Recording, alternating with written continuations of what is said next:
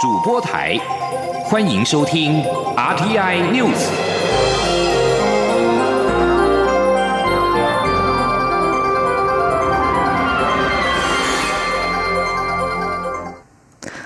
各位好，我是张翠华，欢迎收听这节央广主播台提供给您的 RTI News。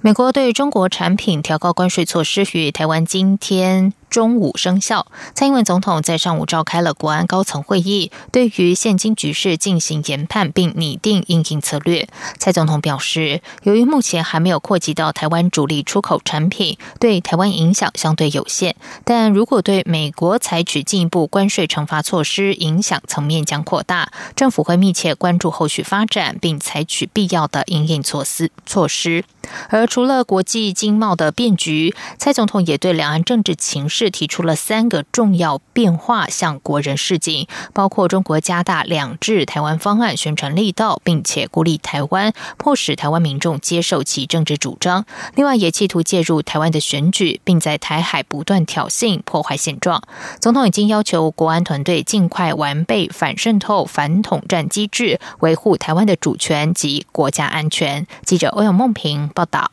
蔡英文总统十号上午召开国安高层会议，针对美中贸易战情势进行研判，并拟定应应策略。总统指出，面对国际经贸变局，台湾在稳固的经济体制及妥善产业策略下，政府有信心可以应应。但他认为，真正需要向国人示警的是，在习五条之后，两岸政治情势的三个重要变化。第一个变化是中国加大一国两制台湾方案的宣传力道，企图与台湾各界进行所谓民主协商，并以军事外交手段孤立台湾，迫使台湾民众接受中国的政治主张。其次是北京当局企图介入台湾的选举。总统说：“第二个变化是在今年大选年，北京当局一如以往，企图引导中台湾的政治人物表态。中共各涉台单位也借着各种的呃，也借着各种的方式来分化。”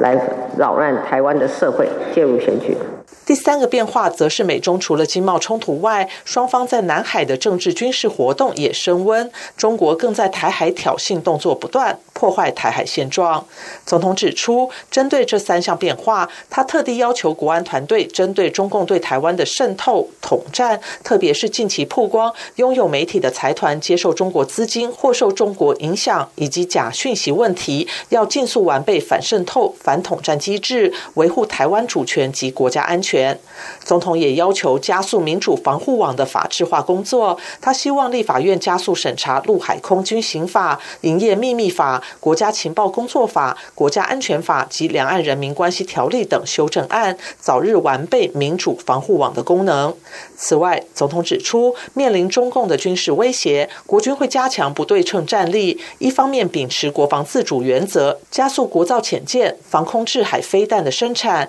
另一方面，借由常态化军购管道进行主战武器的更新。强化作战的训练，总统并提醒国人，外在力量的步步进逼固然令人忧心，但更糟的会是自己无法团结一心。他认为，在目前千变万化的局面中，能够稳定两岸情势的重要关键，绝不是投降、妥协或是让步，唯有一个坚定的政府，加上一个团结的社会，才能确保国家主权完整和国土安全，确保世世代代民主生活方式。中央广播电台记者欧阳梦平在台北采访。报道。近年来，儿虐事件频传，引起社会挞伐。立法院院会今天三读修正通过刑法，增订凌虐的定义为强暴、胁迫或其他违反人道之方法对他人施以凌辱、虐待行为外，修法也将保护对象的年龄由十六岁提高到十八岁，并且提高虐童刑责。虽然没有纳入死刑，但如果虐童致死，最重可处无期徒刑。记者刘玉秋报道。虐童事件频传，引发众怒。为遏止儿虐悲歌，朝野地委相继提案修法，加重虐童刑责。立法院院会十号三读修正通过刑法，除了增订凌虐定义为以强暴、胁迫或其他违反人道之方法对他人施以凌辱、虐待行为，作为法院审理案件时的判断基础外，也将儿少的保护客体从现行的十六岁提高到十八岁。同时，这次修法也参考国外立法。地，行为人犯最重本刑死刑、无期徒刑或十年以上有期徒刑之罪，且发生死亡的结果，排除追诉权时效的限制。至于外界关注的虐童致死致重伤者刑度，由于法务部主张虐童致死与直接杀童刑责不同，虐童致死属加重结果犯，与一开始就有杀童的故意杀人罪的刑度不同，因此行政院版将虐童致死最高刑度提高到无期徒刑，与立委以及许多民众主张的死刑有落差。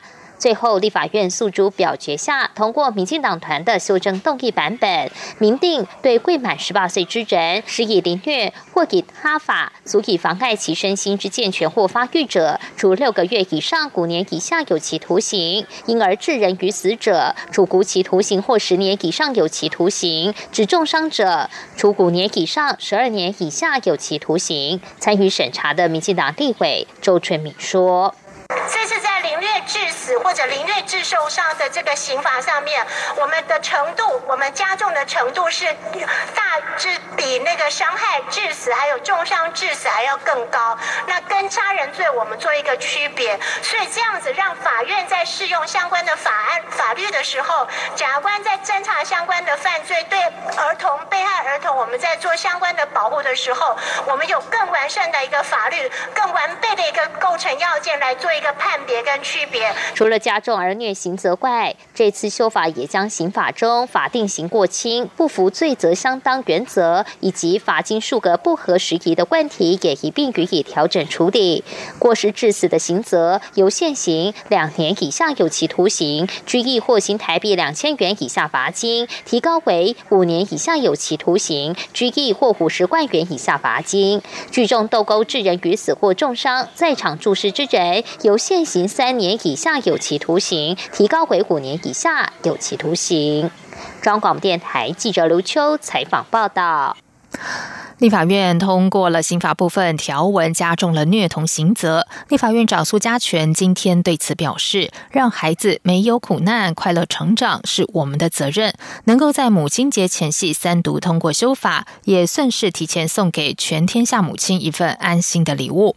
而傅联盟则是表示，修法之后确实加重了虐童的刑度，但法官后续如何引用条文量刑是重点，期盼加强法官的养成教育，强化儿虐。事件对儿少身心影响的认识。接下来关心的是，国民党前立委丁守中去年底在台北市长选举中以三千五百六十七票败给现任台北市长柯文哲。他质疑中选会及台北市选委会选务违法，因此提出选举诉讼。选举无效诉讼，台北地方法院今天一审宣判丁守中败诉。陈审法官认为，这次有不少选举人在投票时间截止之前到达投票所，再排队完成投票，并没有违反选举罢免法。而丁守中阵营也未能举证证明一边开票一边投票造成弃保效应产生。即使将丁守中主张的有争议选票五十八张全部归给丁守中，也不足以影响选举结果。因此不构成选举无效。记者陈国伟报道。去年台北市长选举，国民党候选人丁守中以三千多票败给现任市长柯文哲。丁守中不满各投开票所出现一边开票一边投票的情况，在去年十二月十一号地状，以中选会及台北市选委会为被告，提起选举无效诉讼。台北地方法院十号宣判丁守中败诉。台北地院行政庭长黄炳进说明，丁守中主张选务机关放任选举人在投票时间截止后进入投票是违法。不过合议庭指出，选罢法第十九条第一项但书规定为到达投票所，并非进入投票所，而在个别投票所投票完毕后即进行公开开票，导致可以得知开票进度，也是依选罢法第五十七条第五项的规定为之，都没有违法。考量的是我国选举行政以一直以来的惯例都是如此哦，只要在时间截止之前已经有到达投开票所就算了，所以这个地方合议庭就这个争点的部分认为。不会构成选举罢免法一百一十八条第一项规定的选举无效。黄秉进指出，依原告所提的监视器翻拍画面以及证人到庭证述，都无法认定选务机关有在投票时间截止后违法放任选举人前往排队投票。另一方面，原告有提出开票后各候选人在各时段的得票情形趋势图，但无法从中看出民进党候选人姚文智的得票率有越晚越低，柯文哲有越来越高的对比趋势，因此无从认定当天有弃姚保科的弃保效应具体事实发生。我们认为说，原告的主张跟举证呢都没有所谓的选举方面法一百一十八条第一项锁定的选举无效的要件。承审法官认为，丁守中所主张的选务违法，或是选务的个别疏失与瑕疵，并非选务本身存在具有普遍性的违误。即使将原告主张的排队未管制的四十九票，以及选务瑕疵的九票，共五十八张票全部转到丁守中身上，也不会影响选举结果。北院表示，丁守中可在收到判决书二十天内上诉台湾高等法院。此案才二级二审制，每个省级都应在六个月内审结。中央。广播电台记者陈国伟台北采访报道。对于判决结果，丁守中表示，台北地院这样的判决严重扭曲民主选举制度的公平，不仅伤害司法公信力，更严重伤害台湾民主。等收到判决书之后，他会和律师团仔细研究是否提出上诉。而台北市长柯文哲今天在脸书对此表示，去年十一月二十四号之后，他每天全速处理市政，所以对于判决的感想是知道了，继续工作。中选会代理主委陈朝健受访表示，尊重法院的判决结果。在外电消息方面，美国准备上调价值两千亿美元输美中国货品加征关税的税率，使美中贸易紧张再次升温。而为了挽救濒临破局的贸易协议，中国国务院副总理刘鹤、美国贸易代表莱特海泽和美国财政部长梅努钦九号会谈了九十分钟。官员离开会场时并没有接受记者访问，而十号继续谈判。路透社报道，因中国翻转贸易协议草案内容，削弱满足美国对贸易。改革要求的承诺，使得上周美中谈判出现重大倒退。美国总统川普为此下令调升关税税率，中国也表明会予以反击。华府和北京紧张关系升温。在美中谈判人员重回谈判桌之前，美国把两千亿美元中国输美商品关税从百分之十提高到百分之二十五，于美东时间十号零点，也就是台湾时间的今天中午十二点生效。手机、电脑、衣服和玩具等消费。性产品受到的打击尤其严重。就在美中代表恢复谈判前数小时，美国总统川普在九号表示，他相信美中双方本周仍然可能达成协议。美韩两国今天在首尔举行第四次有关北韩问题工作组会议，磋商北韩九号试射飞弹等问题。会议由南韩外交部韩半岛和平交涉本部长李杜勋和美国国务院对北韩政策特别代表毕根主持。双方分析北韩接连试射飞弹的背景，并且讨论未来应对方向。韩国联合新闻通讯社指出，双方可能一致认为北韩试射飞弹给半岛和平。平和稳定造成严重威胁，并探讨引导北韩重返非核化谈判的方案。先前有观点预测，会议重点讨论对北韩提供人道主义粮食援助事宜，但是因为北韩在前一天试射飞弹，可能无法对此深入讨论。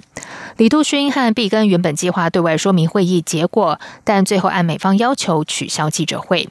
就在北韩发射两枚短程飞弹，对陷入僵局的核谈判未来施压之后，美国总统川普在白宫的一场活动里说，美方严肃看待北韩试射，而且没有人对北韩试射开心，不认为北韩准备好谈判。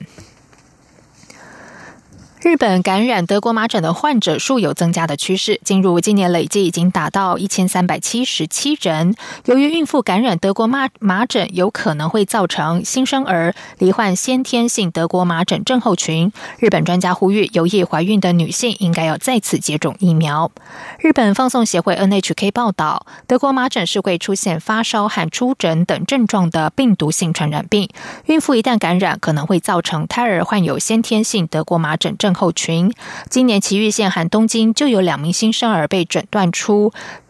先天性德国麻疹症候群。国立传染病研究所表示，根据全日本医疗机构回报的数字，日本到四月二十八号为止，一共新增了三十四名德国麻疹患者，累计今年已经达到一千三百七十七人。这里是中央广播电台台湾之音。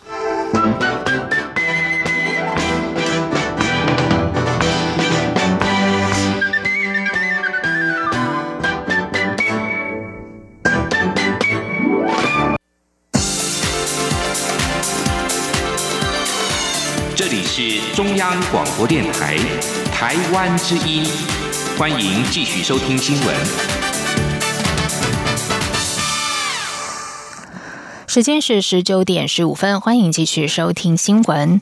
立法院院会今天三读通过催生二十年的文化基本法，除了强化保障艺术文化工作者劳动权利之外，也明定各级政府应该宽列文化预算，由中央设置文化发展基金。而民间艺文团体相当关注的国家制定重大政策计划纳入文化影响分析报告，也明确入法，将成为我国文化施政的重要纲领。记者刘玉秋报道。为促进文化永续发展，延宕二十年的文化基本法终于在十号的立法院会中顺利三读通过。除了明定各级政府应宽列文化预算，由中央设置文化发展基金外，也明定文化公民权之自由与平等原则，明列国家应保障人民的文化禁用权、语言权、智慧财产权、文化政策参与权等基本权利，并课予中央及地方政府在文化基本施政。方针的责任包括文化保存、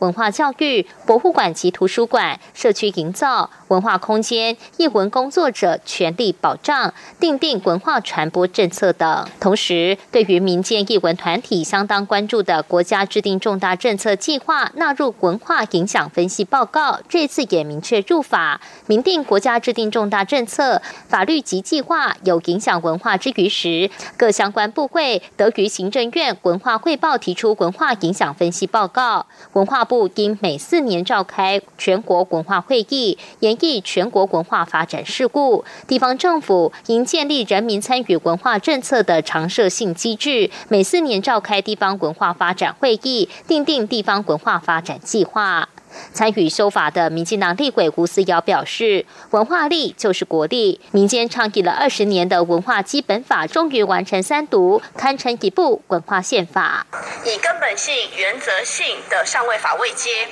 来翻转改变过去由政府主导、由下由上而下的治理文化旧思维，翻转成为以公民为主体、由下而上的文化治理新模式。”这译文工作者期待的保障劳动权益，由于牵涉跨部会相关法令，旷日费时。院会最后以附带决议方式，原请文化部尽速修正文化艺术奖助条例，并盘点译文工作者相关保障法规，与相关部会进行协商，在半年内提出修法建议。中广电台记者刘秋采访报道。立法院院会今天也三读修正通过了教师法，修法重点着重于降低不适任教师解聘或不续聘的门槛，将不适任教师区分为涉及性平案件、涉及儿少及体罚霸凌、教学不力或不能胜任工作、其他等四类处置，依照情节定有不同的解聘处分和流程。三读通过的条文并明定，主管机关为协助高级中等以下学校处理不适任教师相关案件，应该成立。教师专业审查会针对较难认定的教学不利部分，教评会审议和决议门槛降为二分之一以上就能解聘或不续聘，以回应社会期待，加速淘汰不适任教师的处理程序。另外，三读通过的条文也增订教师除有教师法规定的不适任事由之外，不得予以解聘、不续聘或是停聘。至于教师担任行政的义务，授权中央主管机关订定教师寒暑假返校相关事项办法，法以及大学教师未通过限期生的及教师评鉴者得资遣等等，因为引发不少教师团体的抗议，这次修法没有处理。劳动部今天召开了法规会，通过月薪新台币十五万元的高薪白领主管纳责任制，最快五月底六月初公告。已经公告就适用各行各业，预估影响人数大约三万八千人。记者杨文军报道。劳动部一月曾预告，月薪新台币二十万的高薪主管将纳劳基法八十四条之一，也就是责任制。但在搜集各界意见后，日前降为月薪十五万。劳动部十号召开法规会，通过此案。劳动部劳动条件司司长谢倩倩指出，月薪十五万是考量各界意见后才调降，不是年薪除以十二个月，所以不包括年终奖金，是每月经常性薪资，且必须是担任。管理人员才适用，加上劳退提拨的最高级距就是十五万，也适合作为后续调查的依据。他说：“我们也考量到，像劳退最高的那个提缴工资也是十五万嘛，啊，那相关的一些资料可以作为一个县市政府在查证的时候有个比较明确的一个参考的一个依据了。”谢倩倩指出，劳基法施行细则中明确规范，所谓的监督管理人员是指受雇主雇用，负责事业经营及管理工作，并对一般劳工的受雇、解雇或劳动条件具有决定权利的主管级人员。所以定义不变，只是多加了一个薪资门槛，排除让所有监督管理人员都适用责任制。谢倩倩强调，适用责任制不等于工时无上限，只是让工时。更有弹性，同样需要制备出勤记录，并受到工时规范，也需要经过劳资双方约定，再报地方主管机关核备。此案最快五月底六月初公告，预估影响人数约三万八千人。国发会也发布新闻稿回应，尽管十五万元的门槛和国内外工商团体所判仍有差距，但在与国际竞逐人才及争取吸引投资的努力方面，仍跨出一大步。国发会将将持续与各部会共同努力，改善台湾投资与经商环境。中央广播电台记者杨文君台北采访报道。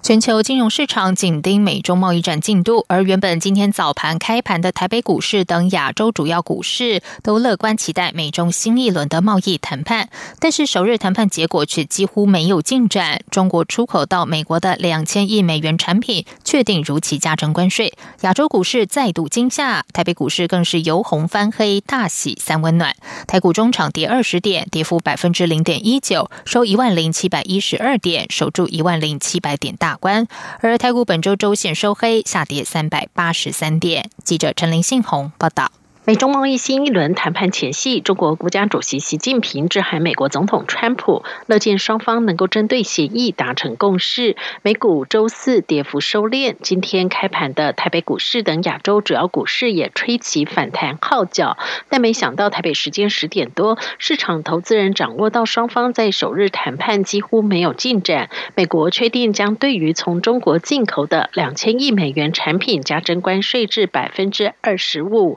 市场。恐慌情绪再度攀升，台股瞬间有红翻黑。尽管台股大喜三温暖，不过亚洲主要股市，像是风暴核心的上海股市、港股以及日股等，在翻黑之后，承接买盘力道敲进，指数逐渐在转红，似乎对美中贸易战未全然悲观。分析师李永年说。那早盘的时候我们很强啊，台湾股市很强。可是呢，到下半场之后呢，由红翻黑，那呈现一个弱势震荡的走势。呃，这个高低的高低点呢，相差了一百六十五点啊。那所以今天算是一个剧烈震荡的盘啊。那如果说韩国跟韩国跟陆股来讲，韩股跟陆股来讲的话，那他们今天呢，其实呃开盘的时候就是开也是跟我们一样开高盘啊。从陆股跟韩国股市的走势看起来呢，似乎有一些呃有一点利空出尽的感觉。台股中场守住一万零七百点，收跌二十点，跌幅百分之零点一九，为一万零七百一十二点。周线翻黑，本周下跌三百八十多点。汇市部分受美洲贸易战影响，新台币对美元汇价近期呈现虽不贬值，距离三十一元仅半步之遥。十号收盘再贬值零点二分，收三十点九五八元。中央广播电台记者陈林信宏报道。继续来关心的是周末的天气。随着封面从今天起逐渐远离，中央气象局也预估，明天周末开始是否母亲节假期，全台都是稳定晴朗的好天气，只有局部地区会有一些午后雷阵雨，而高温则会从周日开始一路飙到摄氏三十度以上，而且未来一周各地都将维持仿佛夏天的天气形态。至于下一波梅雨封面，暂时还没有看到踪影。记者吴丽君报。道。似乎是老天为了庆祝十二号母亲节即将到来，台湾各地的雨势从十号午后就开始陆续趋缓，只剩东半部及东南部还有些短暂阵雨。气象局表示，由于下一波梅雨封面暂时还没有消息，因此预估未来一周全台大都是稳定晴朗，局部地区有午后雷阵雨的天气形态。气象预报员李梦轩说：“到了。”呃，明后就是周末两天的话，基本上天气会更稳定，各地大多是多云到晴，只有东半部有短暂阵雨。午后的话是在中部以北山区跟南部地区会有些局部的雷阵雨。那在十三号之后的话，基本上目前看起来天气都是比较稳定，都是偏向于午后的雷阵雨为主。气温方面，北台湾十号高温还是维持摄氏二十五度，十一号云量依旧偏多，因此大约要到星期天气温才会明显回升到三十度。至于中南部，则从周六开始就会重新站上三十度以上的高温线，仿佛盛夏季节。中央广播电台记者吴丽君在台北采访报道。接下来就进行今天的前进新南向。前进新南向。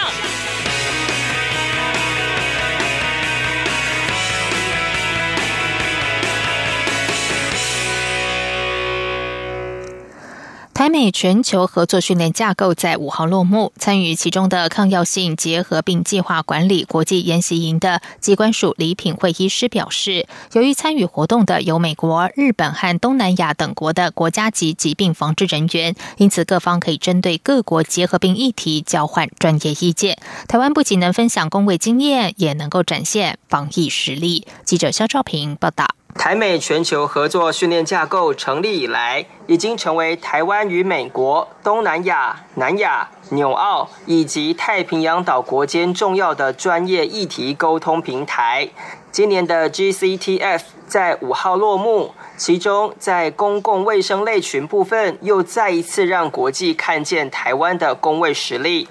参与抗药性结核病计划管理国际言行的机关署医师李品惠表示。台湾在抗药性结核病的控制与管理做得还不错，所以可以透过这平台把经验分享给有需要的国家。